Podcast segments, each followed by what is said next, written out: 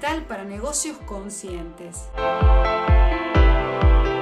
El podcast semanal de Silvina D en el que conversaremos sobre todas esas estrategias, técnicas y herramientas para hacer brillar tu negocio, gestionarlo de manera efectiva y poner en marcha una estrategia que atraiga interés sobre tus servicios.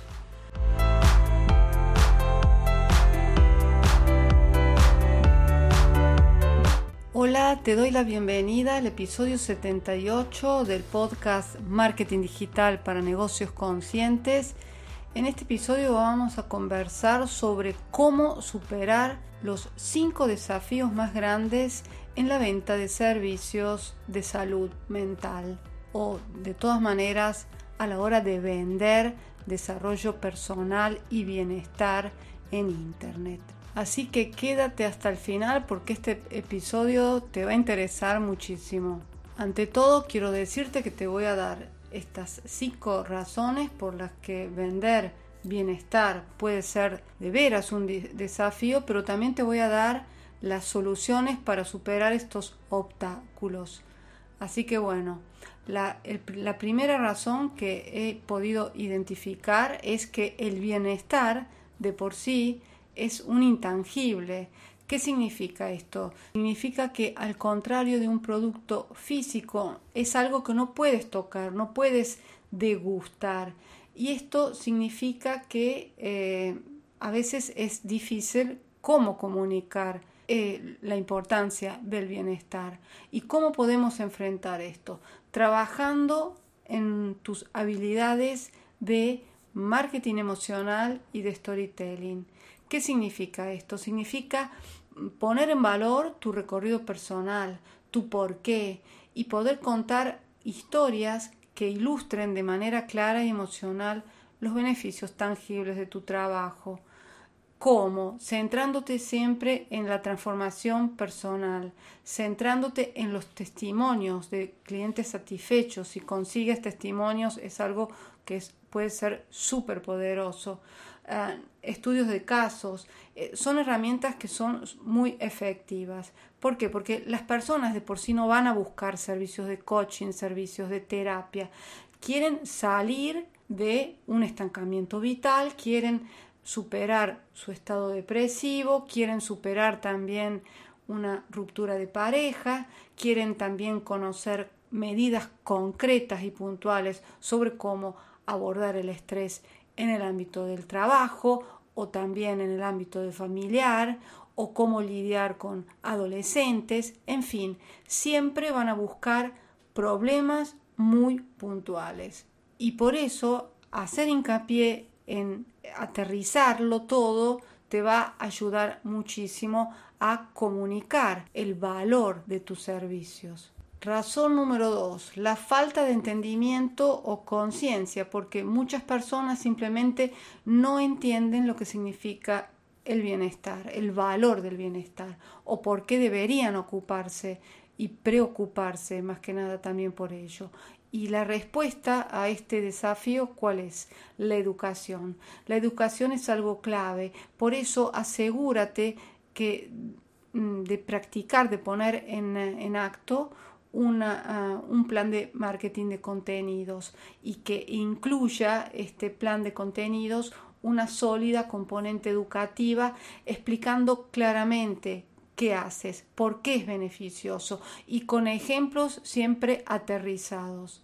Tercera razón, tercer desafío, la desconfianza y el miedo al cambio personal. Desafortunadamente en el espacio del bienestar hay individuos que se aprovechan de la buena fe de la gente y generan desconfianza hacia los profesionales legítimos. Hay muchísimo intrusismo, sobre todo en el ámbito del desarrollo personal, en el ámbito del coaching, por ejemplo, en el ámbito de las terapias alternativas y em, esto es algo que hay que tenerlo presente en toda, digamos, nuestra comunicación.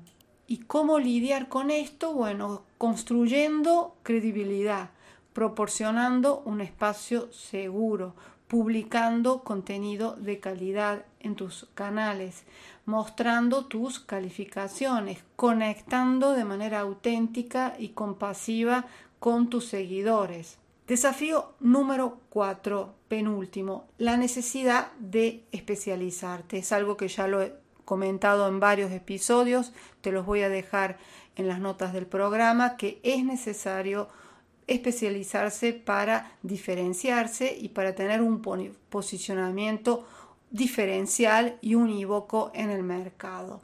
¿Y cómo nos diferenciamos? Bueno, como ya lo he comentado en otros episodios, tenemos el camino de la especialidad y el camino del enfoque. La diferenciación por especialidad significa que nos vamos a centrar en un área específica dentro de tu área, que podría ser terapia uh, gestalt, terapia psicoanalítica, coaching de vida, coaching nutricional, coaching de relaciones. ¿Por qué? Porque al hacerlo, al posicionarte en una especialidad, te conviertes en un experto en esa área, porque las personas que sobre todo están dispuestas a invertir en su bienestar quieren tratar con un profesional especialista en ese ámbito.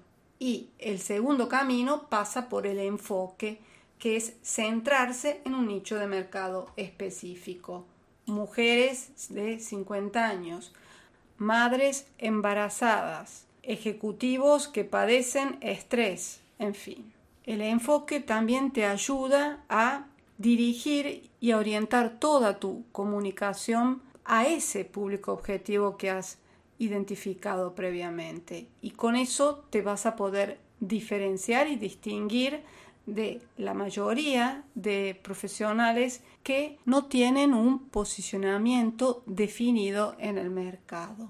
Desafío y razón número 5, el largo camino del bienestar. ¿Qué significa esto? Significa que en el mundo acelerado eh, en el que vivimos, estamos muy acostumbrados a la gratificación instantánea, pero el verdadero bienestar no funciona así. El, el bienestar es un viaje, es un proceso y los beneficios para conseguir los beneficios del bienestar, para vender bienestar, tenemos que hacer hincapié a que es necesario tiempo y que es un compromiso de largo plazo. ¿Cómo abordamos esto? Bueno, recalcando que el bienestar no es algo puntual, eh, no es un destino, es un viaje. Es importante que comuniques a tus clientes o posibles clientes que los cambios significativos y duraderos requieren perseverancia, requieren paciencia, porque de esta manera también tú te vas a diferenciar de tus competidores que banalizan el tema y que no hacen hincapié en esto, que es algo muy honesto de parte tuya. Y esto cómo también lo puedes reflejar en tus servicios.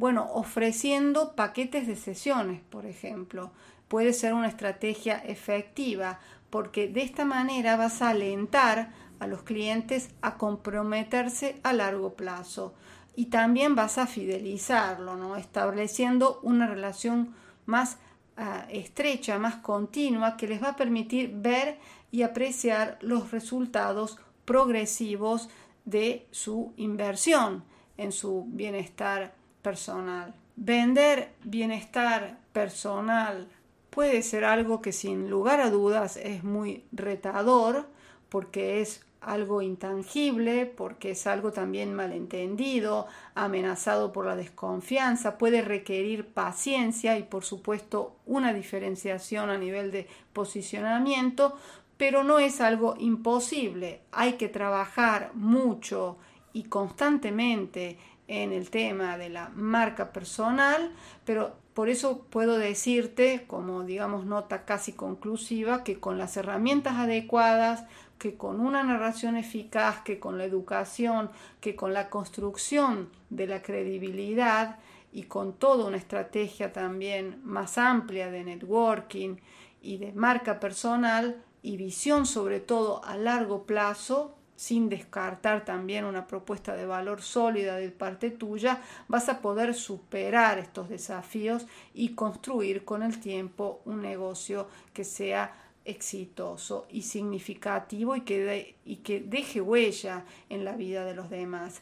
Recuerda también otra cosa, que vender bienestar, vender desarrollo personal es mucho más que un intercambio de servicios por dinero.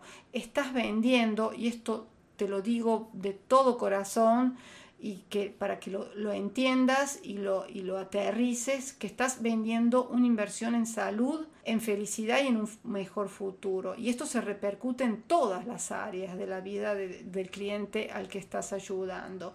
Estás vendiendo cambios, estás vendiendo cambios positivos y en fin de cuentas estás vendiendo una transformación personal. Y para hacer esto de manera efectiva, debe ser capaz de comunicarlo de manera clara y convincente el valor de lo que estás ofreciendo. Bueno, hemos llegado casi al final. Espero que hayas encontrado útil este episodio sobre cómo superar los cinco desafíos a la hora de vender bienestar personal, bienestar y salud mental. Muchas gracias también por tus valoraciones de 5 estrellas en tu plataforma de podcasting preferida y también por tus me gustas en YouTube y Facebook. Me ayudarás a llegar a muchas más personas y a difundir mi mensaje. Nos vemos la próxima semana. Ahora sí que te dejo un fuerte abrazo y pasa un excelente fin de semana.